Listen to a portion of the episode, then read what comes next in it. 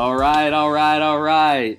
Good evening, and welcome to episode number four of the Cornerstones podcast. That was my Matthew McConaughey intro, in case people didn't pick up on that, because tonight we have a very special Hook 'em Horns Country Boy and Country Girl edition of the Cornerstones podcast. My guests are a very special couple, the Benjamin Barry and Andie Anderson of Austin.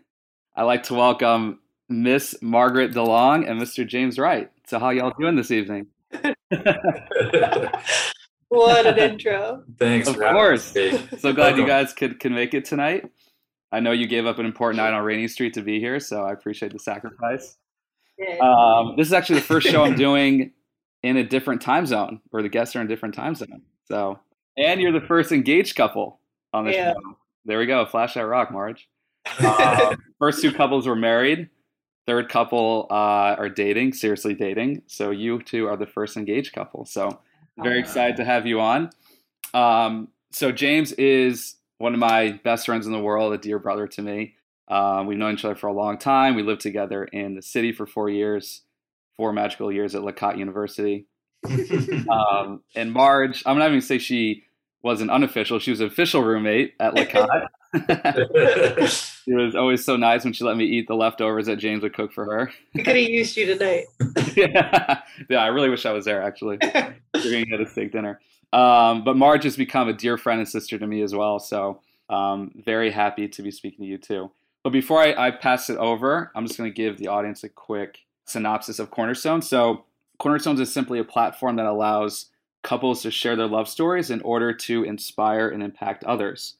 So I've always been curious about how people meet, what attracted them, what kept them going, what sustained them, etc. So I thought, why not go a little bigger and kind of make it official and compile all these stories of people that I'm close with and put them in one spot, and hopefully they'll help others as, much as it helps me. Well, I'm still single and 32, so maybe it hasn't helped, but we're getting there. We're getting there. it's all about to come together. Exactly, exactly. Throwing it out there. So to give the people just yeah, quick overview. It started in March. We're three episodes in. This is episode number four, and it's sure to be as meaningful and as great as the other ones. So we'll kick things off with the lady, of course. So Margaret, do you want to just give a brief intro as to who you are, where you're from, what you do for work, etc.? Absolutely. Um, so I'm Margaret, also known as Marge, also known as Tata. You name it, I get the nickname. um, I am from the suburbs of Philadelphia. Grew up there, went to DC for school, um, and then moved straight to New York. It's been about just under nine years there, I guess. I can't do fast math. We'll say around nine years. Yeah, I think it's about nine. Yeah. I think it was. um, and then moved to Austin almost exactly two years ago now. And I am working for a real estate tech company back in New York, um, remotely here in Austin. So we're coming to you live from my home office. Amazing. Yeah, you two were went through the pandemic in Austin. we did. which I'm sure you can get into in, in later on. But and Jimbo, do you want to give a, a quick little intro? yeah, absolutely. So I'm James Wright. I, I grew up in Sleepy Hollow, New York, right about five minutes down the road from Parker Billings. I Had the pleasure of meeting him when probably when I was like what six or seven. Yeah, during the Bertan days. Oh man, Bertan hanging out at the pool. I would challenge Parker to ping pong matches, and I would. I think I beat him like 25 times straight, but he was never one to not talk smack after each match. So, oh, Well, James had a completely hairy chest by the time of eight years old, so he uh, had a manly advantage over me. well, grew up in Sleepy Hollow, New York. Ended up going to Georgetown undergrad, which is where I met Marge, which I'm sure we'll come around to. Um, ended up getting a job out of Georgetown New York City, working for Goldman Sachs on the trading floor. Spent eight years with them, which was amazing. And then kind of had reached a point where I wanted to make a bit of a change. And so applied to business school, ended up getting into McCombs, the University of Texas, Hook 'em. And so that's what brought us to Austin initially. Um, and so we've been here for the last two years. I just graduated from business school a couple, like really like a month or so ago, six weeks or so, um, and went right into working for um, a startup. So I'm at a virtual reality company right now, which was totally out of my wheelhouse, but working with one of my best friends down here, where the two of us are both co-directors of finance and ops. And so taking some of the things I learned from along the way at Goldman and business school and applying them to this startup world, which has been really cool. Yeah. He's had two years to practice every week at all his classes, doing the run through of his background. Yeah. Yeah, seriously. but uh, yeah, James works with Andrew, who's a great guy who I've met many times in Austin. Great fellow from South Africa. And uh, James is actually he's he's not a fish out of water with his his job because this is for people that know James, I think they'd say this is like the perfect the perfect alignment for what he wants to do and he's thriving in his new environment and uh, yeah, definitely very happy for you both. See the life you created down there. Um, but let's take it back. We're getting too far ahead of ourselves. Austin can wait. So how did you guys actually meet at Georgetown? What was it? What was the story there? Well, funny story, we don't know. we we've tried before to nail down when it could have been, but we don't just make it up. yeah, we don't have the specific moment. The first pictured moment was freshman year at my sister's 21st birthday party. She was two years older than us at Georgetown. So we know it was sometime before then. Uh, but we were in the same broader friend group kind of from the start at school. And then over the years became increasingly closer as we all kind of found our paths at school. But we met sometime early on. It's a bit of a mystery, which is kind of funny. I guess that was 14 years ago. Yeah. 2007 at G Town at some point. But yeah, our orbits, like we were kind of friends of like kind of on the edges of the same friend circle at the very beginning. Um, so who knows exactly when we were probably at the same place at the same time and then ended up becoming good pals. Yeah. Yeah. So you probably met at a pregame at yeah. someone's birthday party. Some sleazy dorm room. Drinking yeah, yeah. vodka, I'm sure. Yeah, exactly. Yeah, right, right, right. Don't miss those days.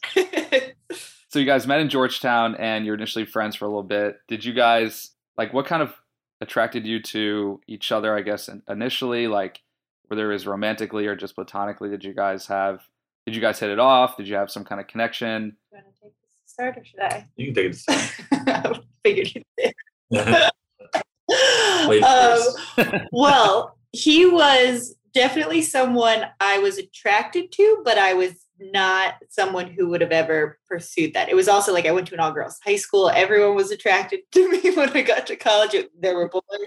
Um, but I also started dating someone relatively early in college. Um, so there was a platonic friendship predominantly for the first couple years. And then I think it was junior year mm. when I was single. We had a couple smooches, but there was a uh-huh. brief period of time when I was single before he started seeing someone where we connected a little bit, but it wasn't that point we were pretty much friend zoned. yeah, yeah. It was just bad timing back and forth. Exactly, exactly. yeah. Um, and James, yeah, what what was it about Margaret that was that was attractive to you? Like just as a person, as a friend, romantically, like how did you gravitate towards her? Um, echo what Marge said. Like in the very beginning, we were like 18 years old. During those first couple of years of college, like I was very shy, breaking out of my shell, becoming like a totally different social creature than I had been. And I think I was like, it's one of those periods in your life where like you're making so many friends and you're having so much fun, but like I didn't have any real like romantic situations during the beginning stretch when we first met. And so we had this stretch, and then she ended up she was dating someone by the time that we really got to start like really getting to know each other. And so we kind of had this like natural platonic period in the beginning of the relationship where we got to know each other really well, and we just like spent a lot of time together because we liked each other's company. And so it's kind of like the foundation of everything. Yeah, I was gonna say that I've always heard that friendship is the best way to start a romantic relationship, and it's always great to go from friends and then turn it romantically instead of romantically and they're like okay like how can i like actually be friends with this person so it sounds like you guys like did it the right way and which is awesome so um were there any big any big like moments at g-town where you guys had like either like a basketball game or like a party like a birthday like any moments where you like remember specifically of just like being with each other in the same room together that like stood out I think for me, there were probably a few before, but the first one that stands out was when you were in, in DC for the summer. I was, and you came back to visit everybody who was interning. And I think it was Fourth of July weekend. Yeah. And he was cute. hadn't seen him in a while. Uh, definitely shifted perspectives at that point because I think after my the relationship I had earlier, then I had a period of just being sad. I was not someone Yeah. out on the prowl. It was more getting dragged out instead of like rallying everybody Right. to go out. Uh, Right. So I was finally in a good place at that point and definitely caught my eye. There was a smooch. but- Yeah. Yeah. It sounds like Margaret was the lion and James was, was the gazelle. That's funny though. Fourth of July. So yeah, here we are. yeah, right afterwards. That's definitely fireworks. Good Fourth of July, We should start celebrating our kiss anniversary. You got me nothing. 11 years, 11 years ago.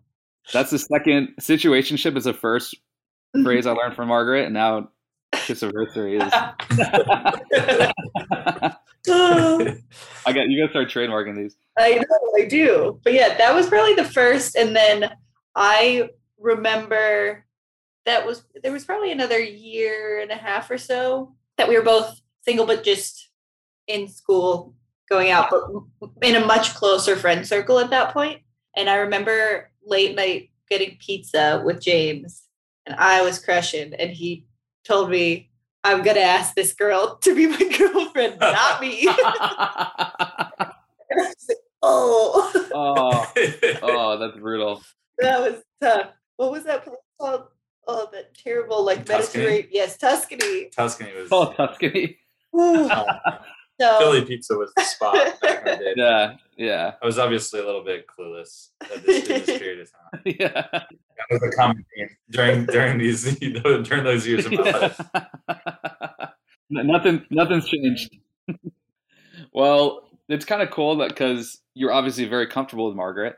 Uh, Margaret could have been like, "No, no, no, don't ask that girl out," but you know, Margaret's mature and I'm just too nervous. I was too a to like fight back. It was like we we kissed twice, I think, at that point over the course of a year, and I was definitely not that bold. So then it kind of shifted things into strictly friendship gear again for a couple years. yeah. So you guys were so you both moved to New York. Marge, you worked in finance, right? Mm-hmm. I did. We were both in finance, but in different capacities. So mine was definitely a. We had had limited social lives, but my work incorporated a very big, uh, Social yeah, social, but not with the people I chose to be social with. So I kind of naturally, I wouldn't say drifted, but I just didn't have much time to hang with the college crew um, for a few years. But we stayed friends, and we ended up living across the street from each other. Mhm. Um, Yeah, I would say like during those couple of years, I dated that other person who I talked to Marge about in Tuscany for for several years, and so during that period, we always remained friends. But like I'd say for those like probably the first year or two after we graduated from college was probably when we like probably talked the least and were like the least close. And then when you moved into Carmine Street, that which was like right across the street from where Sean and I were living at the time before we moved into La Catedral with Parker mm-hmm. and you were unwinding from being at ICAP and moving over into a new job at a startup that I think like we started to just generally spend more time in the same friend Mhm. circle. But yeah, I mean, during this whole period of time, like she was dating someone for a while. We had this kind of brief overlap. I was dating someone for a little while, but like we always remained friends through the whole thing, which is like amazing because there were very few other people that I did during that whole period of time. mhm. Yeah, I was gonna say that sound. It, you guys like really seem to value your friendship a lot, care about each other. Um, you know, want to maintain some kind of relationship, even though you weren't like together at the time. Um, and timing is everything in these things, It right? is. So, um, obviously, better to come together later in life.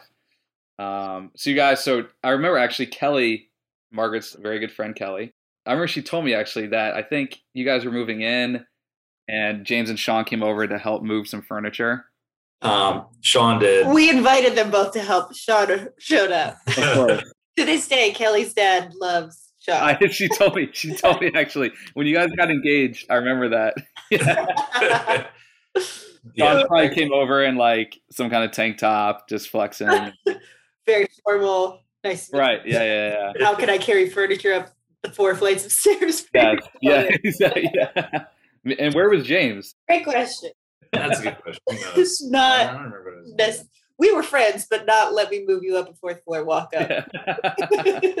and Sean was Sean was big enough to carry the load for James. So. exactly, exactly. so you guys were friends, and then we moved into Lacotte when we were like 26, I think. Um, yeah, we moved into the cot, I think, the summer of 2015. I was like retracing because that was right. So during that period of time, you moved into Carmine in what, 2014 or 2015, beginning of the year? Yeah, I think earlier that summer we only had a couple months overlap. Or Yeah. no, there was a winter storm. So yeah, we were probably across the street from each other about six months or for a little more. bit. Yeah, and so I was in that relationship out of like out of college, which by the way, not to spend much time talking about other relationships, but like in that period of my life when I like asked Margaret to when we were at Tuscany and I told her I was thinking about the other- the other person out, I think like it, it was an amazing relationship. She's an amazing person. It was like perfect for that period of of my life in terms of like where I was, the relationship worked really well. And so it lasted for several several years, and then it ended up kind of deteriorating. And we broke up like kind of beginning of that year, probably like six months before we moved into La Ca. So it was like right as Margaret was moving into that apartment as well. And so yeah, we had like the brief overlap, which was during that period. So there was this kind of like six month period where I went through that breakup, ended up moving out of that small apartment on Carmine Street and then moving in with Parker and Sean and I were together both times, but moving up to this new place together, which was bigger, allowed us to like have a little more of a social life and have some friends over for Sunday family dinners and stuff like that. Yeah. So it's kind of an interesting like six month period. And that ended up kind of also factoring into we in that period of time, Marge and I became much closer. We spent a lot of time together, which so the, that six months we spent tons of time together just hanging out platonically, but like all I wanted to do is hang out with Margaret and like whatever groups of friends, we'd always like kind of include each other on stuff. And we became closer and closer. Um, and then Margaret, end of like summer that fall, invited me to be her plus two to her sister's wedding, which I was like, oh man, like this is like amazing. Like we're extremely close, but like she's bringing her friend Caroline. Shout out C. Smith, and then and then I got the plus two. Uh, Which is actually funny because you guys originally like your first social gathering was at your sister's birthday. Yeah, that's true. Yeah. I didn't even piece that together. Kind of funny how that comes full circle. Good call. Yeah, Mary really Mary. Kate was central to our relationship. she, It really was. It's amazing. Um, Um, anyway, you go to the we wedding. go to the wedding and I I went in like knowing like things reached a point where we were like we were spending a lot of time together and we clearly like had like had a little something going even though nothing had happened romantically at that point. And I think I was kind of like forcing like this is a period like I was just in a relationship for a little while like not I can't allow myself to like jump back into a relationship. And and so ended up going down. We had the best time ever spent and like her family I think is amazing. And we just had like the best Mhm. couple of nights just dancing with her fam and I got to spend a bunch of time with her dad just talking and it kind of then like clicked for me that night and so nothing ended up happening uh like romantically that night we And- were and also ended up- sharing a we, bed with Caroline. Yeah, yeah, yeah. Three of us spooning. we spent the night yeah the three of us in a bed and I remember holding Margaret's hand wow. Yeah. Sneaky. before before we kissed since like whatever However we hadn't kissed ago. since 2010 so it, had been like Wow. about six years. And then that's when like I I kind of at that point I was like, like this is so right. And I spent the day on Sunday, got back to New York, was like, okay, like uh, like I can't believe I didn't like make a move last night or try to do anything. It was like such a perfect, perfect weekend. And so I ended up getting back to my apartment, getting back to La Catedral on Sunday night. And at like 10 p.m., I texted her and I was like, hey, are you awake? Like, want to watch a movie on Sunday? And Margaret was like, Yeah, sure. And she's living with Kelly in this tiny little apartment. And I went over to Carmine Street and we sat there and we watched like the, movie. the world's worst movie. it was like a Nuts to Woody Allen. swirls. Yeah, it was It- some Woody Allen like terrible one. Oh, I, I thought for sure it was gonna be like a Pixar, Disney, No, it should have No. been. Ratatouille. But it's like we couldn't even distract ourselves by like getting into a movie. We just sat there so like on edge next to each other because obviously he knew his intentions coming in. I kind of assumed Kelly's in the dark, putting away laundry, pretending she's asleep, having a panic, I remember telling me that too. bouncing off walls, pretending that she doesn't know what's going on. so you sat there awkwardly watching the worst movie in history. But I was still so nervous. And so we were sitting there and we watched like the whole movie. And so now it's like midnight on Sunday. I've got to get up in like six hours. Um, and then finally I leaned over and that was the first the first smooch, which kind of initiated. There's something more here than just a Mhm. platonic friendship. Yeah, yeah. A late night Sunday smooch was Mhm. definitely that's that's a special one. I immediately after he pulled away just slapped my hands over my eyes because I had no idea how to react. I needed to process it for a Yeah, second. yeah. Even though I had that whole movie yeah. to come to terms with like what I thought might be happening. Right. That's a lot too, especially after like a whole weekend of Yeah. your sister's wedding, just like dancing, Oh, yeah. drinking, having a good time, emotions. I have a three minute voicemail from my aunt saying, like, I don't know what you think's going on there, but that boy likes you. And I'm like, no, no. Wow, no way. Can you play the voicemail right now actually for I, I 100% could, but Yeah. When we got engaged, she was like, I told you I was onto something. yeah. Yeah, I remember I remember walking home that night and being like, man, I was just like, it was like 1 a.m. on Sunday night, like after watching this horrible movie and at like a wedding. Um, and just yeah, being on cloud nine and being like, wow, there's something started here. Oh, of course. That's that's amazing. Gives me goosebumps. So James, was there something just to backtrack a little? Was there anything that changed? Because Margaret, I I think I presume that you had a little crush for James, probably like a pretty good duration of that time. Yeah. So I remember actually meeting you before you guys were even dating. But James, like, did was it just something where like you need to step away from your other relationships and, and finally that kind of cleared the way for you to see Margaret in a new light, or kind of like what was there anything that switched, or was it like a gradual thing? Was it one moment? Yeah, no, I I mean, I always like through this whole period of time, and it was at that point from 20, 2007 until 2015, we were like friends throughout. And like, I just like really enjoyed spending time with Margaret and we would always have like good conversation and have fun together. And we had a lot of like shared like interests and Mhm. friends and everything. Like it was just someone who on a like on a non-romantic level, I feel like we were getting like closer and closer over time where like a lot of relationships kind of like like whatever, you have your moments and then it kind of can like deteriorate over time.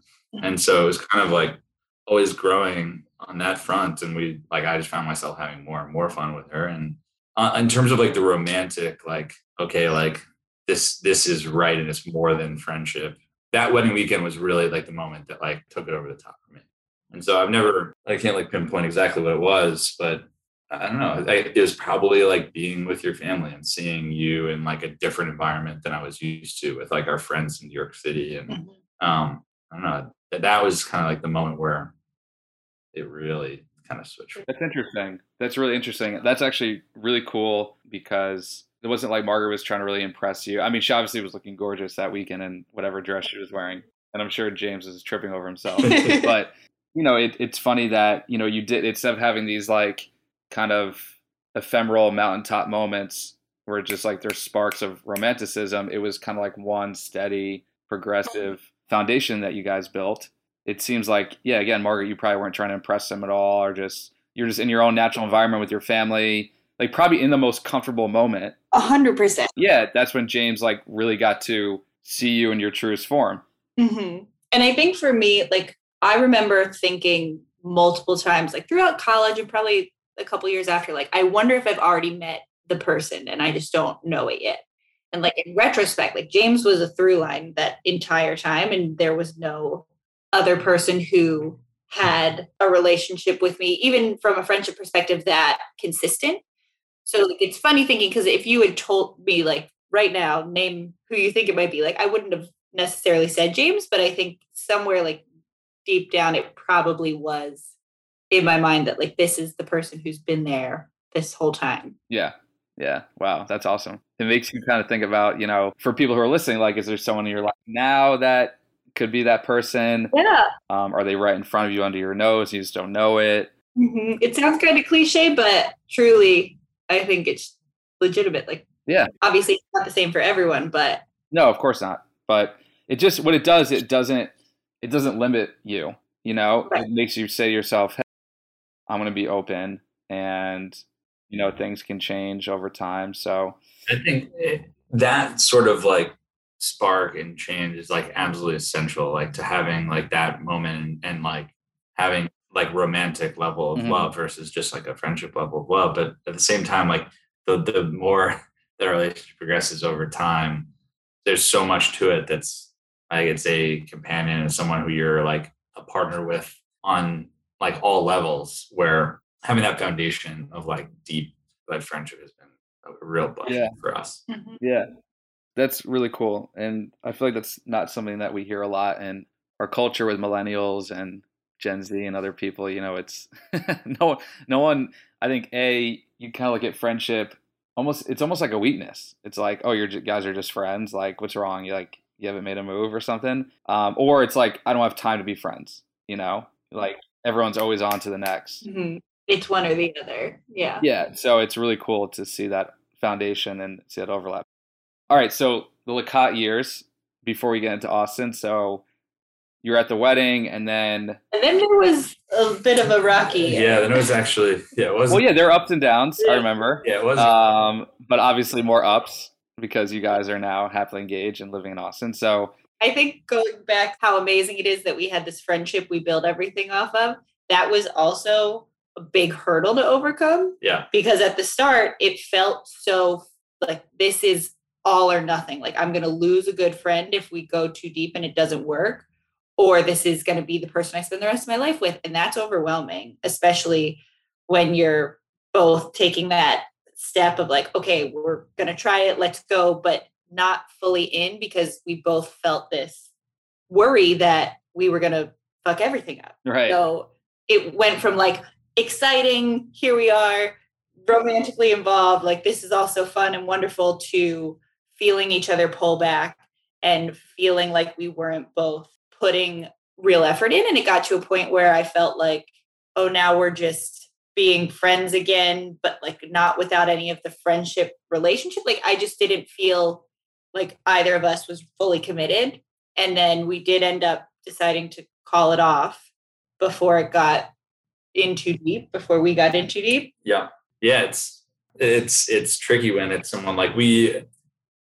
It, there was definitely like a period after that that was like fun, and we were going on like kind of these like awkward half dates where it was it like really was like oh my god like this is like a really high risk high reward situation of like like we could absolutely like blow this like our whole like relationship up and yeah it was definitely like scary at that beginning period of time and that was a huge hurdle for us and i was like at the very beginning i I was like say i was like eight months removed from another relationship and i was also like telling myself like okay i went from a relationship to being like okay i need to like figure out what it like what it exactly is and then went like right into something potentially with like one of my best friends yeah, that's a big. yeah i think there was like a combination of like fear for what might happen to our like friendship in addition to like just generally like is it like timing wise it was like oh this is like not the right it wasn't the right timing and we ended up making the decision where it was like okay even though we're having fun let's like pump the brakes because Yeah. i think from my standpoint like if we kept going forward it was like this is going to be it or we're never going to speak again yeah, and Scary. that's a lot of pressure too. You know, it's Uh, yeah, it's one of the things where like if something happens, there's a lot of like social ramifications, and then you know it's like what happens to our friend group, and then it's not like you just randomly met on Hinge or something. And it's like I'll never see this person again. right, exactly. So we had one of our friends, Will Greer. Yeah, Willie G, Willie G. a fellow Wildcat. um, it was right after we had kind of not parted ways, but we had halted the romantic side of things and were determined to still be friends. So I went to an event with a bunch of our college friends, and Will was there as well and kind of pulled me aside after in a very well meaning intention. It was just like, I think he's making a mistake, he being James. And I want to make sure like you help yourself in this situation. And basically helped give me advice on navigating, maintaining the friendship Right. without kind of eliminating that possibility for something growing again. Because I think we both knew we wanted it, but I was hurt at that point James was lost to an extent. like, we both had different like concerns there, and Will gave me a great pep talk that I think put things in a good light for me. And I then was able to say, like, I'm going to make sure going forward when I'm spending time with him, I am my genuine friend self and I am going to mentally compartmentalize the like pining after him because I will get upset. I will end up going home at the end of the night, like kicking myself or bummed out that things haven't right. re-engaged. So I just kind of shoved it into wow. the back of my head, even though it was there and screaming. but I just compartmentalized that whole part of my brain and heart so I could kind of survive that next wave of still maintaining the friendship but wanting so much more. Yeah. And it ended up working out, but it was a hard Yeah, that's that's actually that's a really yeah. mature move on your part, Margaret, because a lot of people I feel like would have been like he was somewhat mature. there were some yeah, yeah, yeah. aspects. Oh, sure, yeah. some spiteful. No, I got other plans leaving the party early when I was just yeah, going home. Yeah, yeah, right, right, exactly. no one, someone's waiting for me at home, aka Kelly, but I'm not going to tell you that. what is it? Scarcity something? Scarcity value. Yeah, just, just make sure you know he, he knows I'm around, but I'm not available for you, unfortunately. yeah. Yeah, no, it's like we, we look back at we used we called it like the upside down. we did call while. it the upside down. Like, it was right I think I remember you told me that came out.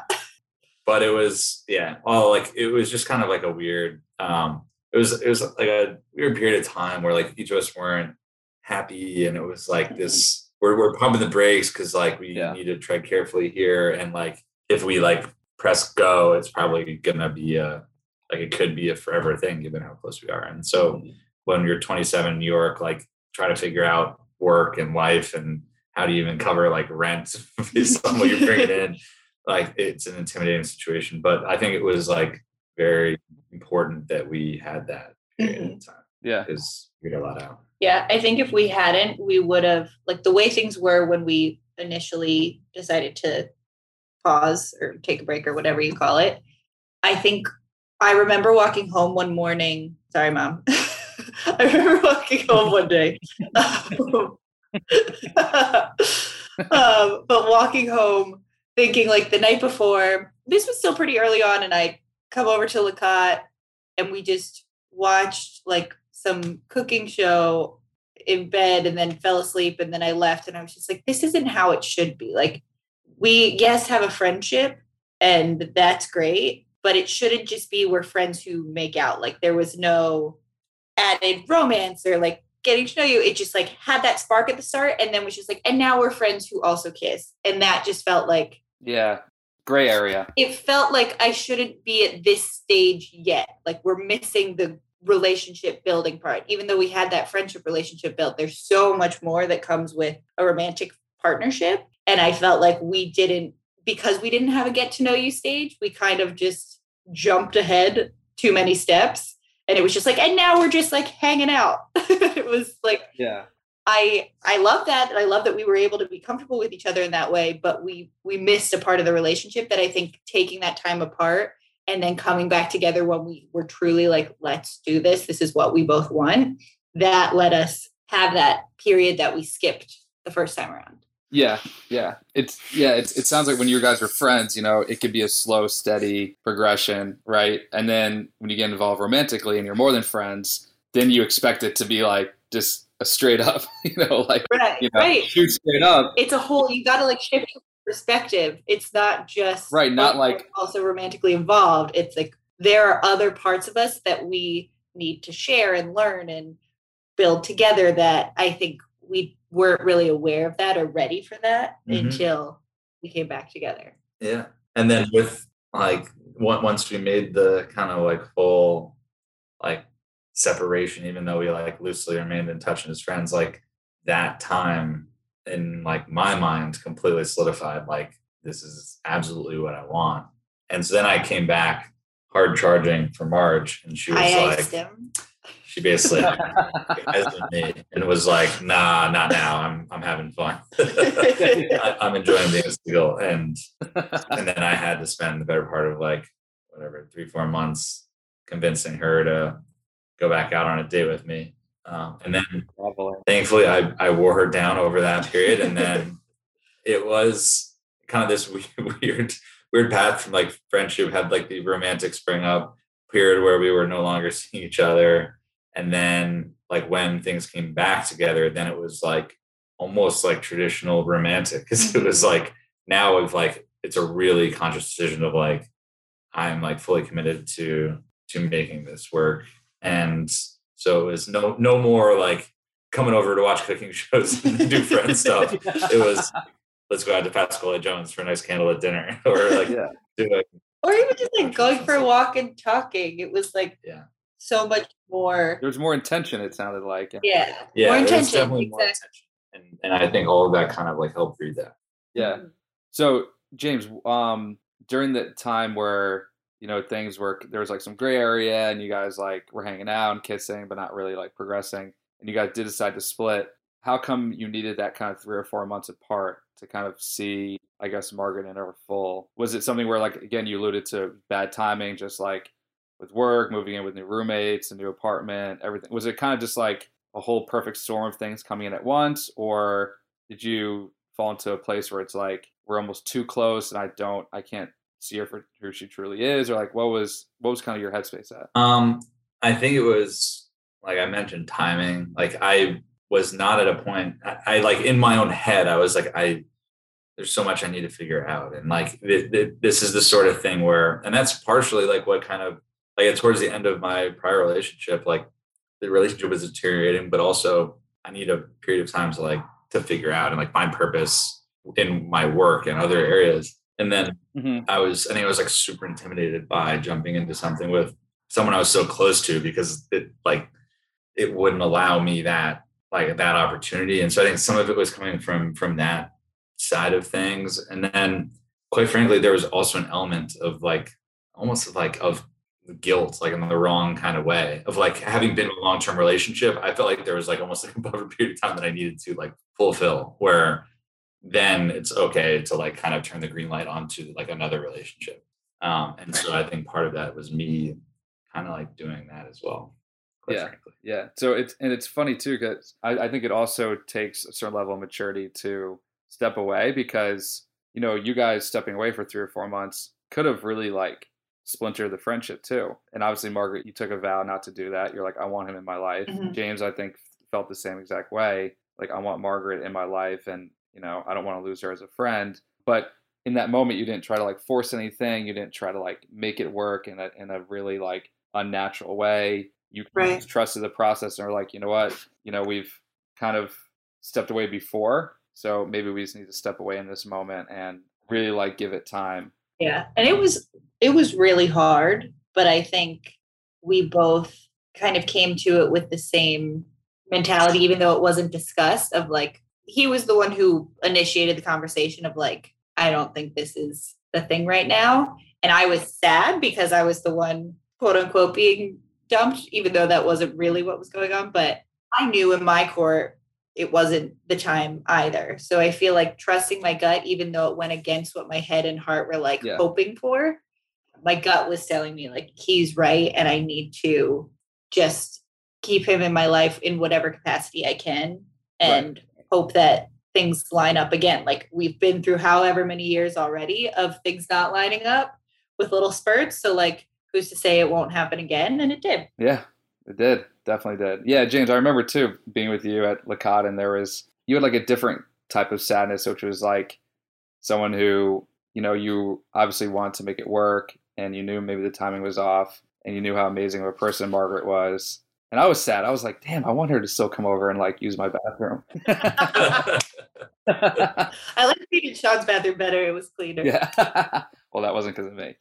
But, uh, but no, James, I remember that. And um, I think what Margaret did for you too is obviously like, you know, made you become more vulnerable. Like you really had no choice because because she was such a good friend. Like again, if you didn't, if you just knew her from a dating app or off from a random bar, you could be like, this isn't working. See you later and you kind of like move on in an emotionless way. But because you guys had such a deep friendship, it almost like forced you to like confront more things about yourself, about her, about the relationship.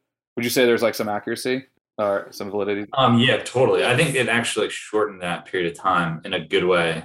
like because in a lot of relationships, like everything we were like um, everything was fun. We again we love spending time together and like it's one of those things where people will like will kick the can down the road and just like kind of go with the flow. But like I think both of us knew like if we were not going to move forward, it would have put things at risk. And it was like Yeah. short, it's short enough like window of time that it, it felt like we hadn't reached the point of no return yet. And so that almost like it was like, okay, well, since we haven't reached the point of no return yet, let's put this on pause for the period of time. It's kind of thing. Yeah, yeah, no, that's that's another good point. This shows the importance of treating people with respect and some kind of mm-hmm. courtesy and dignity, and like quote unquote not burning a bridge because obviously you know there's something still about Margaret that was really attractive for you.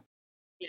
I think if it had gone too much further down that first path, it would have reached a point of no return where Right, it would have had to be an uglier you're right. or pause, whatever you want to call it.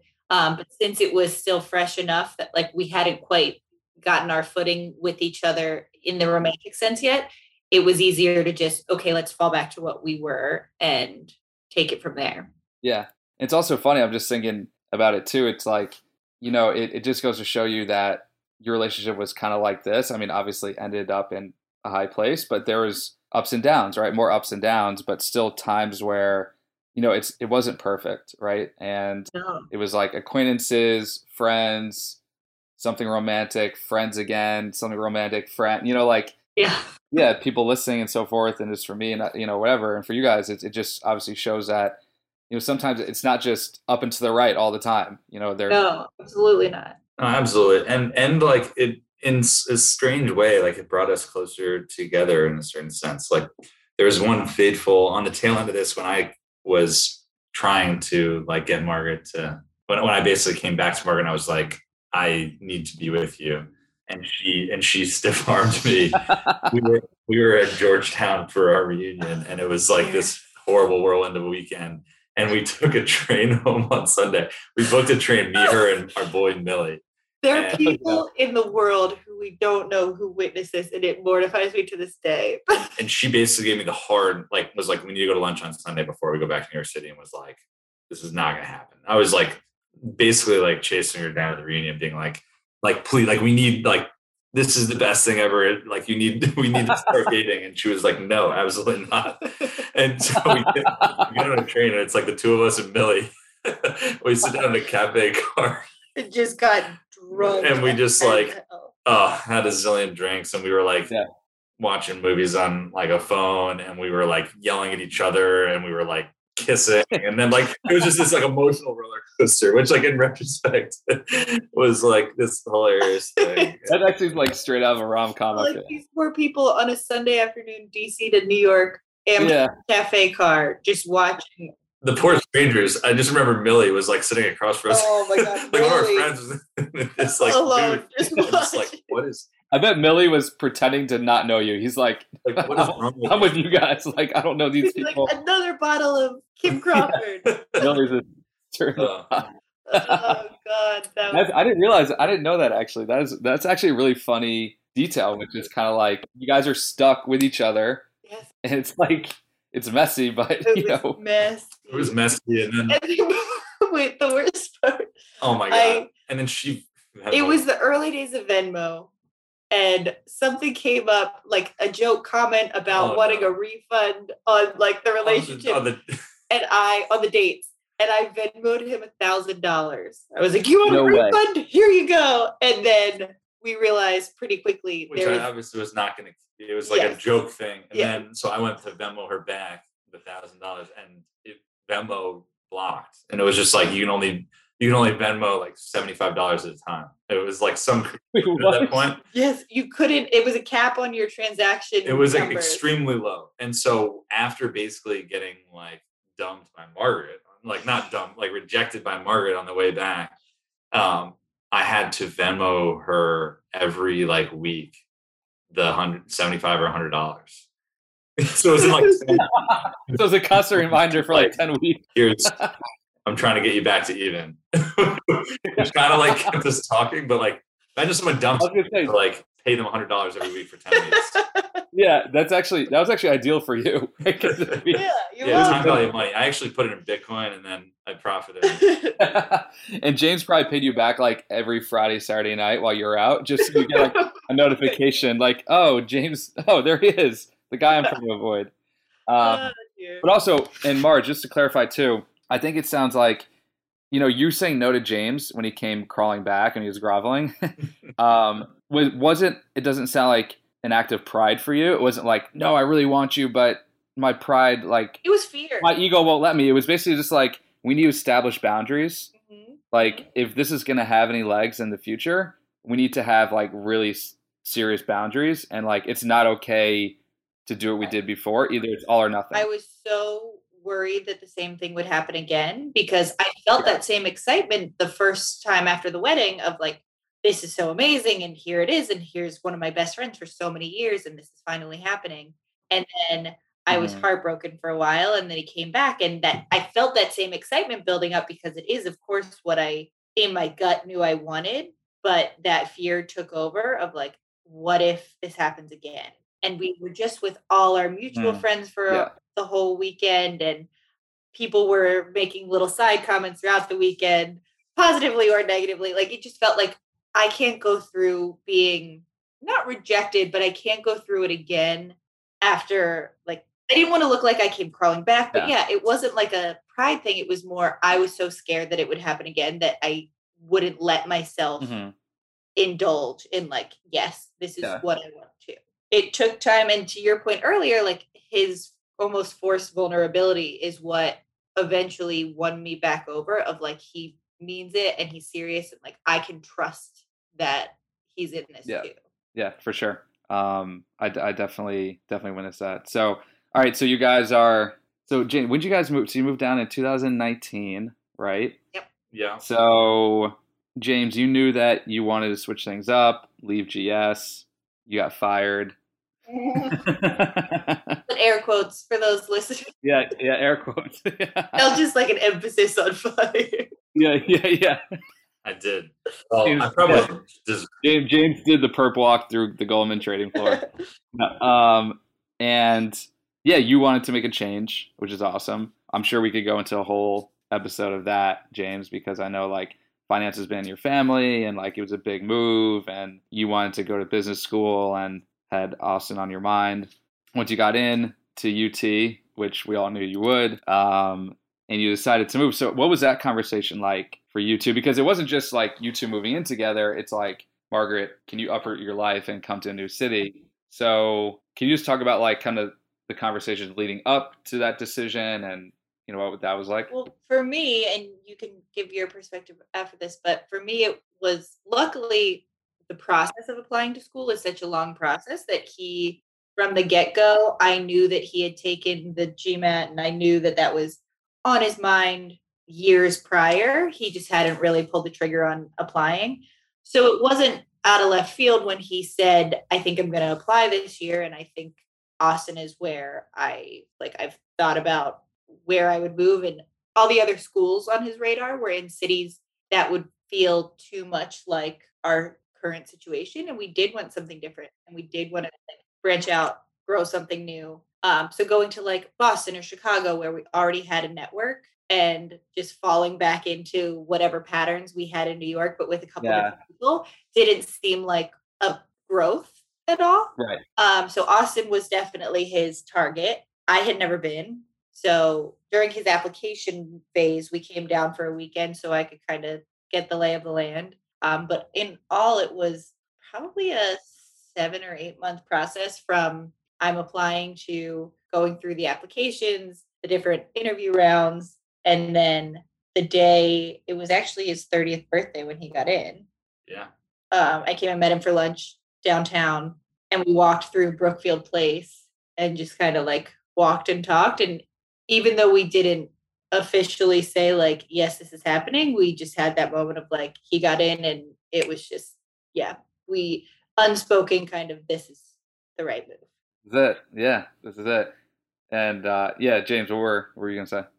Yeah, I was gonna say like as far as our relationship goes, and I think like on a on a personal level, I decided it was a good idea. But at the same time, I just in general, I think Margaret was going through a time with work where Mhm. it was not a situation that I felt good about. That I feel I she was, it. yeah, she just didn't like it, and it was a toxic environment, and she was surrounded by not great people.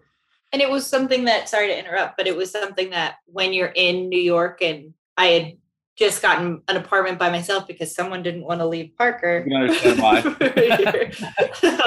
I I- told her it was important that Yes, we, we finished what no, we started it at was. Lacat. yeah, exactly. I'm also very happy that I made the decision. Un- unfinished business for sure. but Kelly and I were growing up faster than some people. know. Shocking.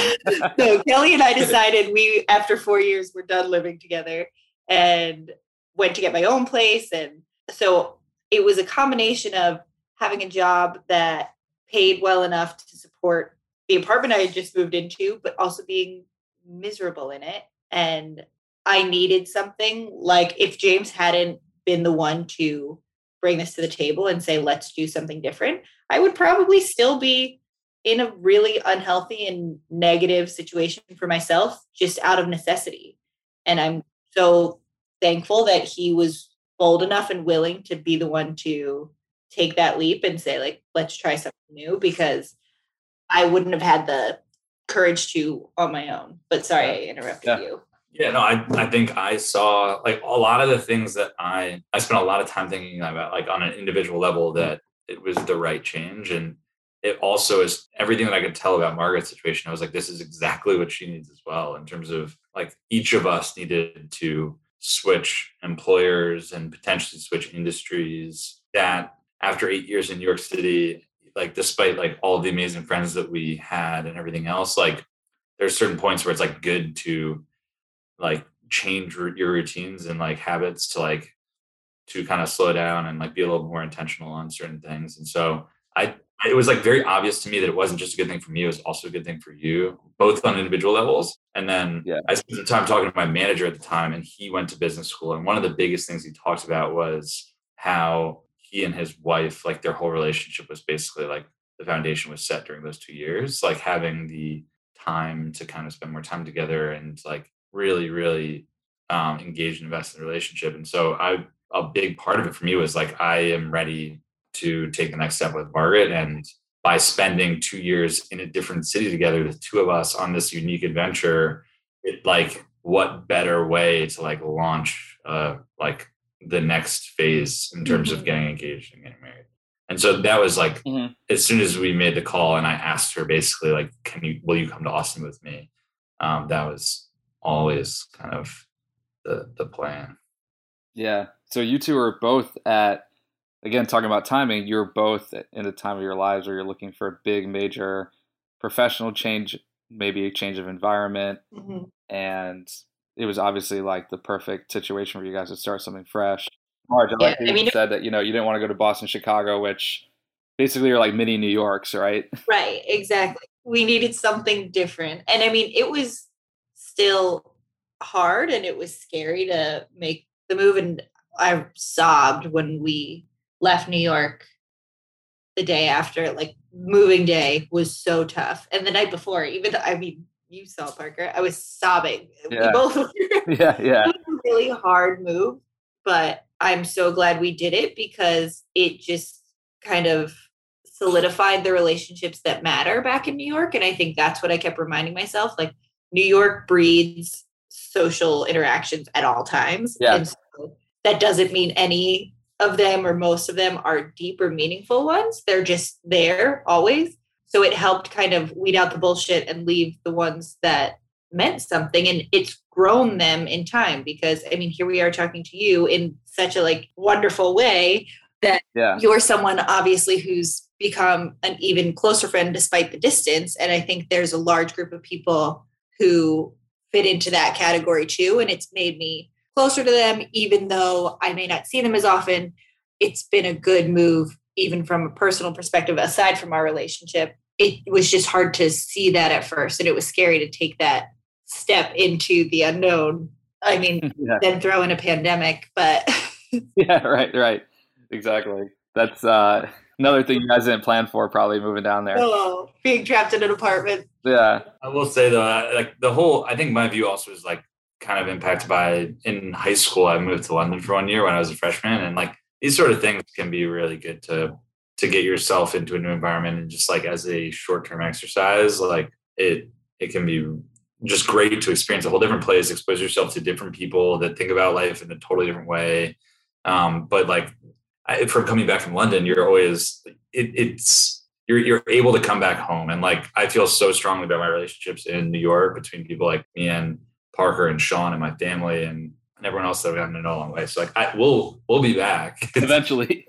yeah, but, but it's it's good to kind of force yourself out of your comfort zone every once in a while for a little bit of time. It is. It is. Yeah, and it's more James. I, it's way more. I remember when you were talking to me about business school. Like Texas is one of those places where you're getting an education beyond just the school itself. I mean, it's living in Texas after living in New York your whole life is a totally different environment. Yeah. I mean, it's something. It's like Don't even get her started. Like choosing McCombs is like one of the smartest things I ever did. Yeah. Versus like going somewhere in the Northeast and like ending up in the same environment. And like I I think I probably could have gone to somewhere that like on paper people would say is like somewhere you're supposed to go to business school. But I ended up in an environment where I was in this amazing place. I went to school with a ton of veterans and like international students, people from Mexico, people from a totally different like line of thinking than like being in like little Northeast bubble.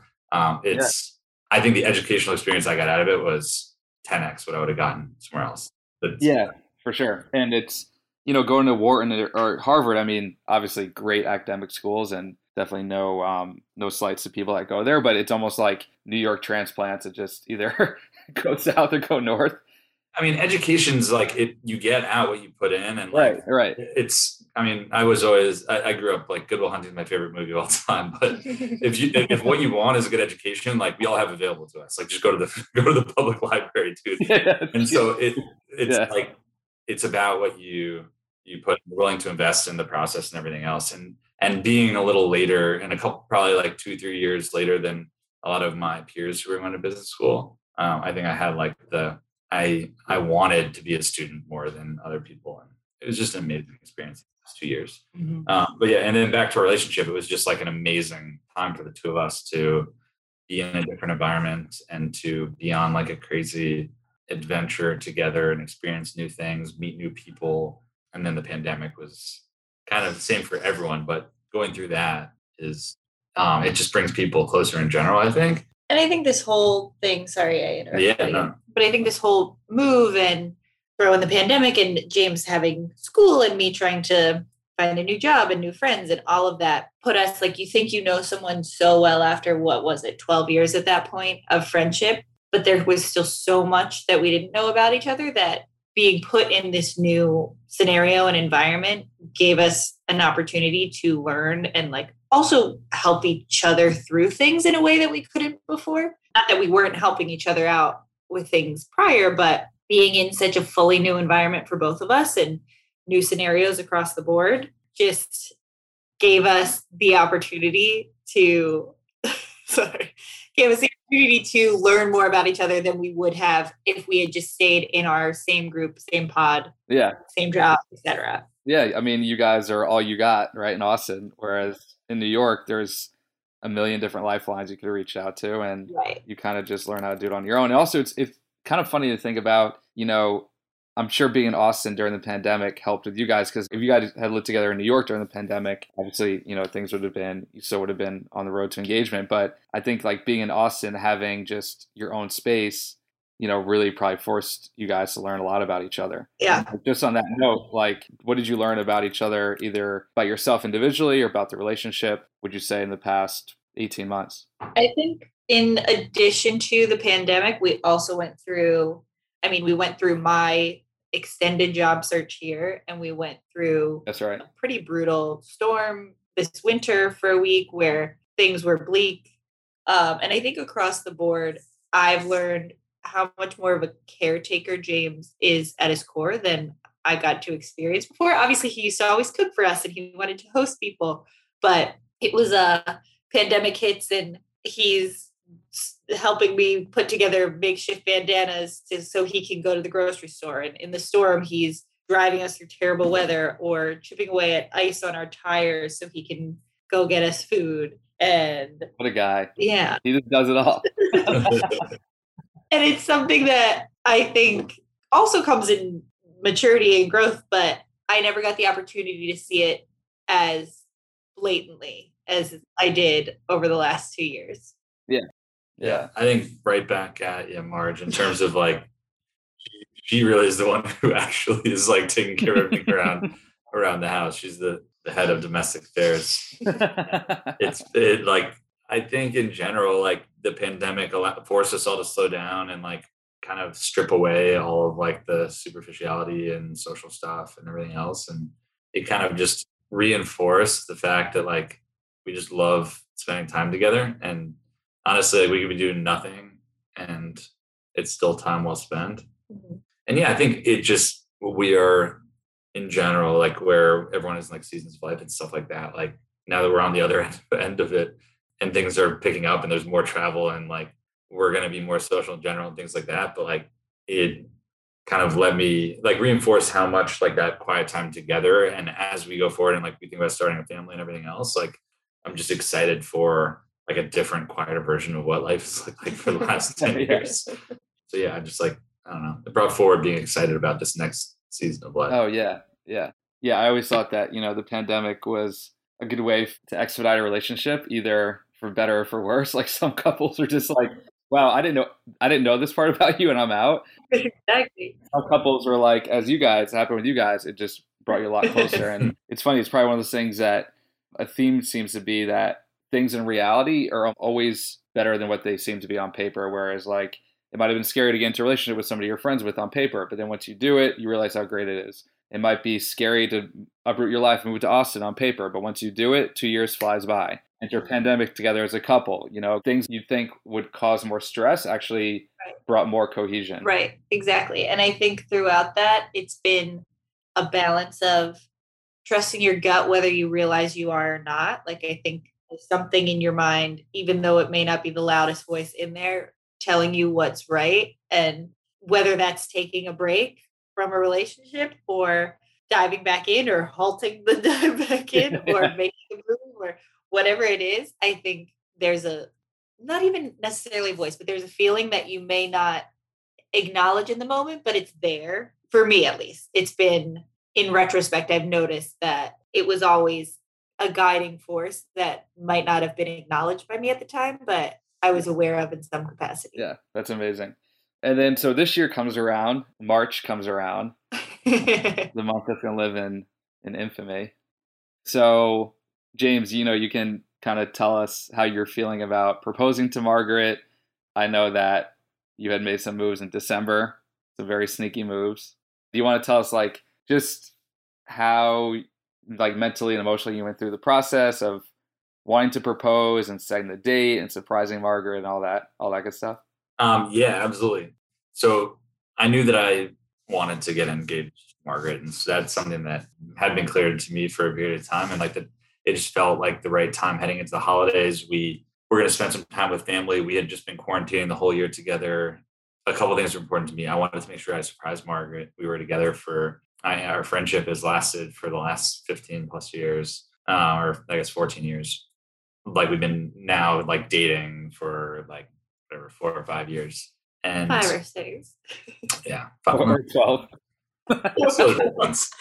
um, no, but I like a lot of the time, like it can be something where people are like very transparent and there's nothing wrong with that. But like for me, given everything and how deep our roots were, like I thought it would be the most special to her if she was caught off guard by it. Yeah, yeah. And so we were quarantined the whole time, so we didn't get to spend any time with family. And over the holidays, we were going to fly up to Philly and spend like two days effectively with her family before I was going to Florida, spend some time with my family. And so like, that's the perfect time. It's probably the only time that I'm going to see Margaret's dad, Todd, for the next like who knows? Yeah, right. With COVID, like it could have been like another six months.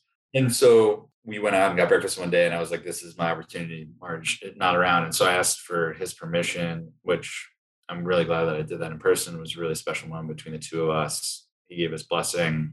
I told him it was going to be a couple months, but that I wanted to do it because I was with him. And then while I was with my family, I was kind of able to preview and like talk to them about it. Super exciting around the holidays. Margaret was gone right after the holidays on a trip to see a couple of friends for one week in Florida, visiting two different friends. And so that week was like, I was like perfect and like snuck into her like her jewelry box and stole a couple old like an old class ring, which apparently is like one of the better things you can take because everybody listen. Yeah, yeah and so apparently like it's a bad idea to just choose any ring because it could like not really fit. But and it didn't really matter because you can change that later on. But ended up like going, had a friend recommend a jeweler to me and started the process then in January. And then I was trying to figure out how I wanted to do it, where we wanted to do it, and we wanted to do in New York because we spent that was where we really like started our relationship, and a lot of our friends are there, a lot of our families, our family was still there, and it would be tough to get them to Boston, and so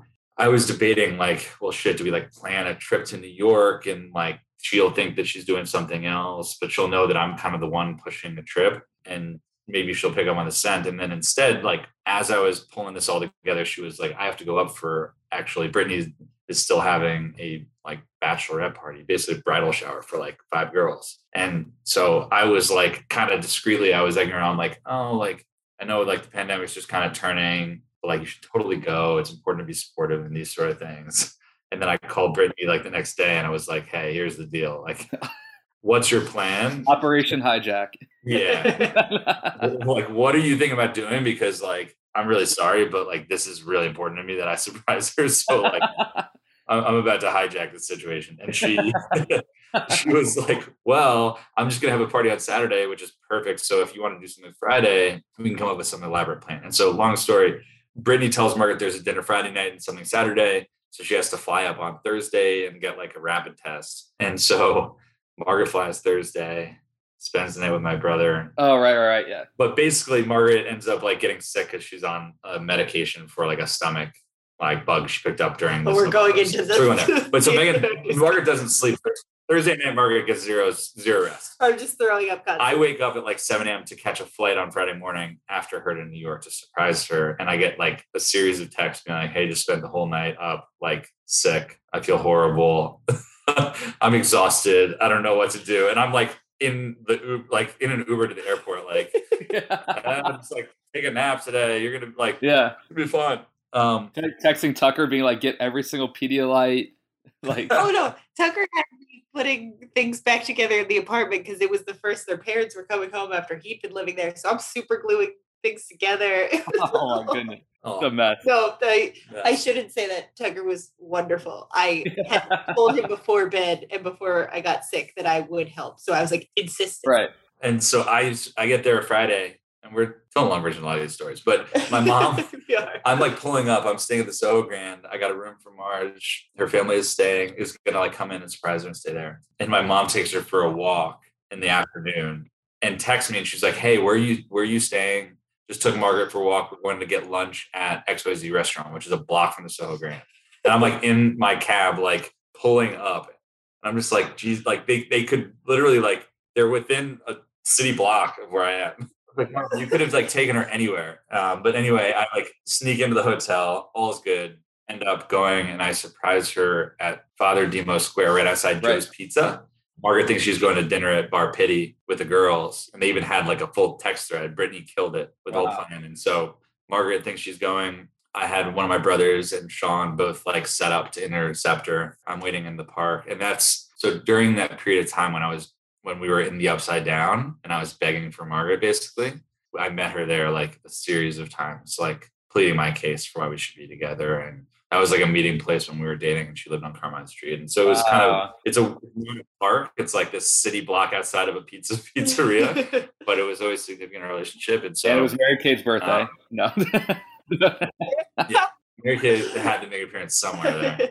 Um, and so yeah, I, I, pulled up the surprise. It was amazing. And then I was like, I, I booked dinner for us at Pasquale Jones, which is where we went on our first like official date where I asked be my girlfriend. Um, and then we roll up to PJ. And this is like right at the tail end of the pandemic. So like we haven't seen spent much time with family. And we walk in and her parents had come up from Philly and my parents were there as well. And so it was a really special night. It was great. Um, he knocked it out of the park. I couldn't drink, which was great because I remember it all very vividly. Yeah, yeah. After the that's true. proposal itself, I blacked out. Yeah, I was gonna say, like, James, were you like you must have had so many emotions, like excitement, nerves, just I met Sean for a drink before, and I had like that was when the nerves settled in, only for like a couple minutes before. But other than that, it was it was like shockingly. I was just kind of like anxious because she was late for dinner, and so I was like standing for like half an hour in like the spot. I wasn't Like- half an hour late, to be clear. I was like 10 minutes late, but he was Yeah, and so two things happened in the half hour before. Right, like a half hour when she was supposed to get there, there was a protest on Sixth Avenue. So there was like a parade of like five thousand people protesting like immigration rights. and so I'm just like, well, this would be a hilarious New York moment if there's a parade. yeah. Imagine it was like a flash mob. You just cleared them all out. And then I had a like a homeless person came up to me in the middle of the park, and I was just like, I need good juju, and like I like to try to be helpful in these situations, but I just pull out a twenty dollar bill and I was like, sir, like go treat yourself to an, like a meal. And he was like, oh my god, thank you so much, it's amazing. And like he walks away, and I was just thinking to myself, and this maybe is like the wrong thought, but I've given in the past when you like do tip like that well, to sit there like give twenty to someone that they walk around and like they tell like other people they're like the guys know so it's like now like Margaret's coming any like literally any second and like I bet you like five of his friends are all gonna come, come and ask yeah, yeah, yeah, yeah. if they can get uh There's more where that came from. Uh, but it ended up being like the perfect moment. There were a couple people having pizza. They great. cheered. They all It were They all cheer, yeah. And you have that awesome picture. Who, t- Sean or Tucker? Don took that one. Tucker's are unusable, not because that? Tucker, but because I was dressed for a bachelorette party. And when Yeah. I bent down to kiss James as he was kneeling, or when we were sitting on the bench, it looks like I just have a massive thong coming up out of my jeans. It's really unfortunate. I was wearing a bodysuit. I was like, I'm gonna get dressed up. I never wear bodysuits. They're always too small for my torso. But I had one it with jeans and everything. I'm sitting down or bending over, and it just looked like City. Tucker should Tucker was stationed behind us, unfortunately. So Sean's pictures are the ones that work. So Tucker tried to redeem himself the following night and just To be fair, it was it was on me and Colleen who let me leave her apartment dressed that way. yeah, yeah. well, I'm sure you obviously would look stunning at Pasquale, so it was actually perfect, perfect attire for the, for the evening. Wow! Now, so you guys are in the middle of planning the wedding, and Yeah, less than a year away. next spring. It is wild. Yeah, I guess we can kind of end with how has like wedding planning been? Has that been another kind of discovery process for you two about each other? It has, but I think we have the tools for the situation more than we would have prior. Like I think the last few years of living together and the last many years of dating have given us the opportunity to know not only like what each person likes and prefers, but also how they operate and how they handle situations. So my biggest I wouldn't necessarily say advice, but my biggest thing that I'm trying to keep in mind through this process and just in general in our relationship is productive honesty. And I think, like, even earlier today, there was a moment where we Mhm. talked about something related to the wedding, and I felt myself getting a little worked up, and I didn't want to snap or be judgy. And I just said, like, I'm getting a little overwhelmed, and here's why. And I think that's something I never would have done before. And knowing, like, he knows that this happens with me. So when I'm pre- proactive, I may not show it all the time. And we picked up on each other's cues a lot better. And so he can see when I'm struggling or having an introspective moment and calls that out too. Like acknowledging each other's quiet moments um, is something that I think helps tremendously because we have a good read on each other, but that doesn't mean it's a perfect read. So instead of what used to be my go-to of I'm going to stew in this and I'm going to I want to have that moment of like, well, you did this or you that. That doesn't do anyone any good. So Yeah. proactively saying like I'm experiencing this feeling and I want you to acknowledge it has been the biggest positive That's awesome. Yeah, communication. Yeah, learning how to communicate well and I know it's so obvious, but yeah, right. No, yeah, right. but really it's like communication to your core, not just like tell each other about your plan, but yeah, but also like the quality and the way then the, delivery of that feeling. It's right. like there's got to be an you know. empathy to it as well because I can't expect him to know what's gonna set me off and vice versa. Um, because there's so many moving factors, especially with wedding planning. But across the board, it applies to anything in relationships, I think, and in life. I think it's something in friendships that I should do a better job at because I tend to internalize and shove things down if I'm upset by them or unhappy with them instead of letting that person know when there is a way to effectively communicate that. And I think we've gotten to a much better point than we were in previous years of openly kind of having those conversations. We're not perfect at it, but we try. Yeah. But yeah, I mean, a wedding is such a big thing that like you have no choice almost but to learn how to communicate. Oh, You know, 'cause it's 100%. like, You know, it's And- a huge deal. Yeah. And it's fun to learn what things we think would be important to the other versus what in actuality becomes. And I don't think either of us knew what would be important. Neither of us have had this like vision for venue, for the dress, for the anything. So it's been a fun learning experience, but also, Yeah. Did James tell you he's gonna wear a bolo on his wedding day? Oh no, this is news to me, but Oh yeah. Talk about communication. He actually, he actually asked me to pick one out for him. I got a bright neon like a silver with a turquoise stud in the middle. Or we should wear those uh, those Golden State jerseys. Oh yeah, yeah, we should.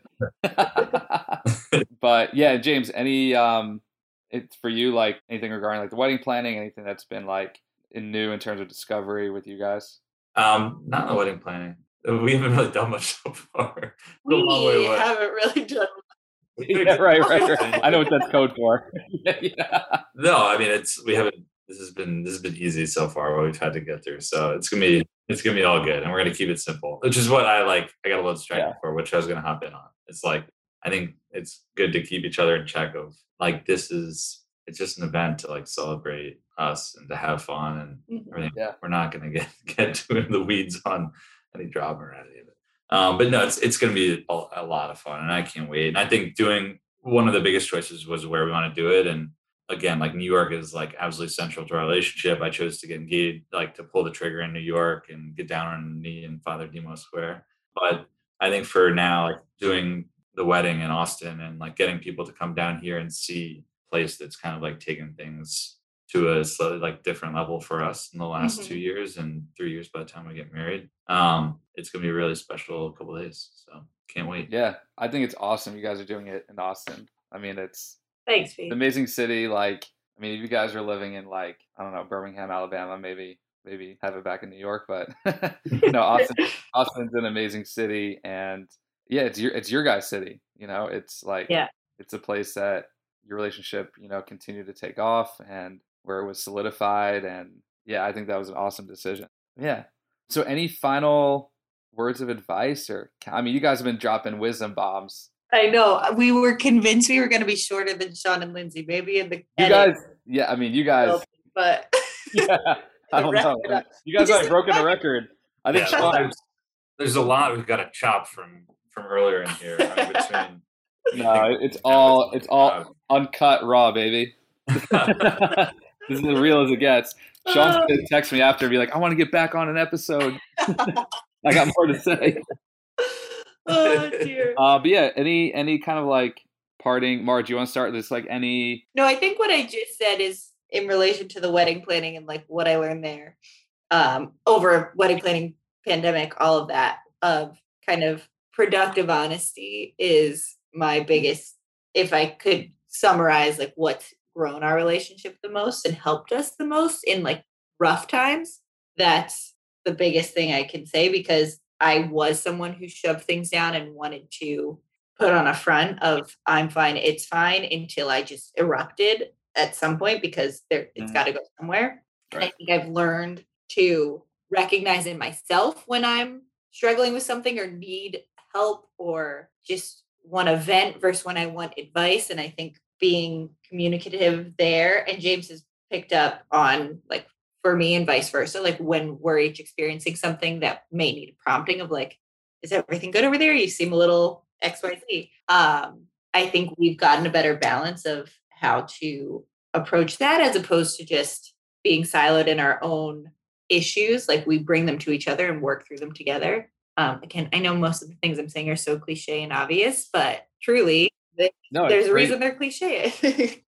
Right. No, it's it's great reinforcement. It's one of those truths that will stand the test of time and that everyone needs to hear over and over and over. It's not like you kind of you perfect it one day and then you're terrible at right, the end. So it's like So it's constant journey.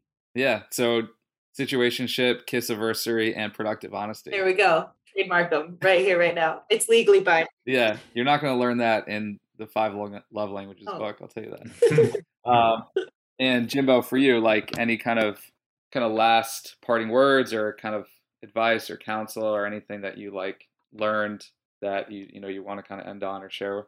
I would just say that in, in terms of like for something with like the into the spirit of crossroads and like how do great relationships happen and how do you like find great people and and everything else is like just living a really enthusiastic, open, engaging life, like in, in terms of like developing passions, meeting as many people as possible, keeping an open mind to experiences and getting yourself out of your comfort zone and like going out and doing things like you won't ever regret it and you don't know like how the path is going to unfold in Mhm. front of you and so I, I've joked with Parker about shot shots on goal. It's something we've talked about.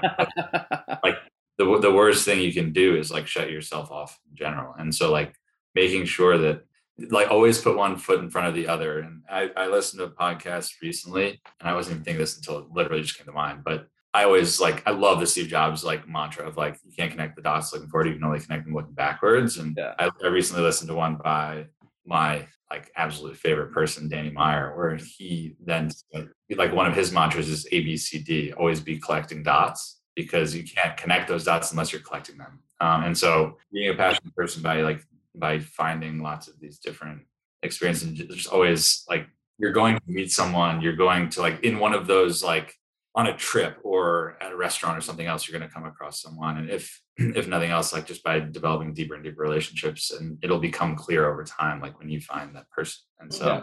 I don't know, just, just always be putting yourself out there like that. I love that. I love that. Wouldn't it be an episode with Jimbo without a Danny Myers. yeah, I knew I knew they were gonna come up now. Is Danny Myers gonna is he gonna um cater the wedding? You gonna get Shake Shack or Yeah. Oh man, he, yeah. The wedding's actually at the Austin Shake Shack. the best main speech is actually going to be Steve Jobs' Stanford commencement speech. Is going to be played on a projector. I hate that he just had this thought because you know he's going to try to find a way to follow through on that. Oh. Hundred percent. I know, I know. He's gonna make like Tucker and Matt definitely drop like at least ten quotes from that. Recited. we Oh, know James is definitely gonna be crying then on the wedding day. Not from me. I'll be Yeah. Steve. yeah, exactly. I wish Steve was here.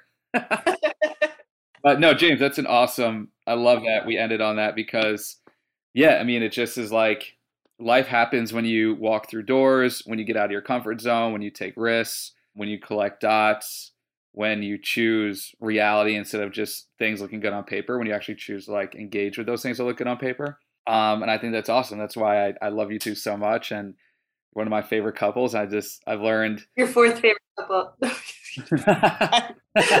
how to get a couple episodes in the time zone, you know, before we, before we went right. halfway across the country. oh man. Well, we Oh, we love you, Pete. Life is about finding friends like Parker Balance. 100 oh, thank you, thank you. You didn't need to say that, but you guys are awesome friends, and yeah, it was just truly a blessing to live with you, James, and to you know be friends over the past however many years it's been 20 plus years and margaret to get to know you. And just so excited for your guys future and for next year. And this is going to be awesome. And um, i mean your love story is so great. I might even move to austin. I mean, got a bed right here behind us. I know we are. I know you guys are in my room actually. My office slash Parker's room. yeah, don't forget. um, well, that's This great. is love. Thanks, B. Of course, so glad you guys are on, and we'll have we'll do another episode as well. And yeah, this is Live stream from the wedding. live stream from their wedding. Yes, exactly, exactly. I'm going to hand out cards with the podcast all over. All right. Well, I love you guys. Um, Love you Thank you so much. And that is a wrap. Episode number four. Hook 'em, baby.